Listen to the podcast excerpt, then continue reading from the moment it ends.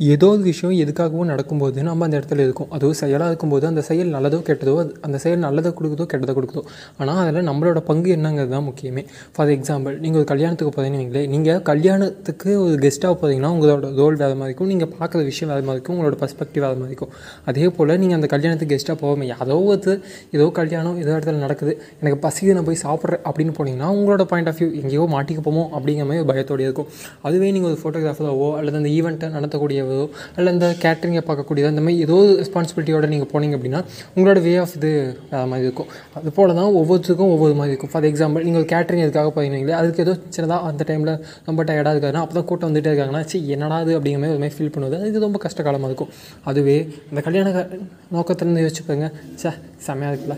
கூட்டம்லாம் நான் இன்றைக்கி ஹாப்பியாக இருக்க போகுது அப்படிங்கிற மாதிரி தான். எங்கள் லைஃப்பில் அது முக்கியமான நாளாக இருக்கும். நம்ம பர்ஸ்பெக்டிவ் தான் எப்பயுமே நமக்கு ரொம்ப முக்கியமானது.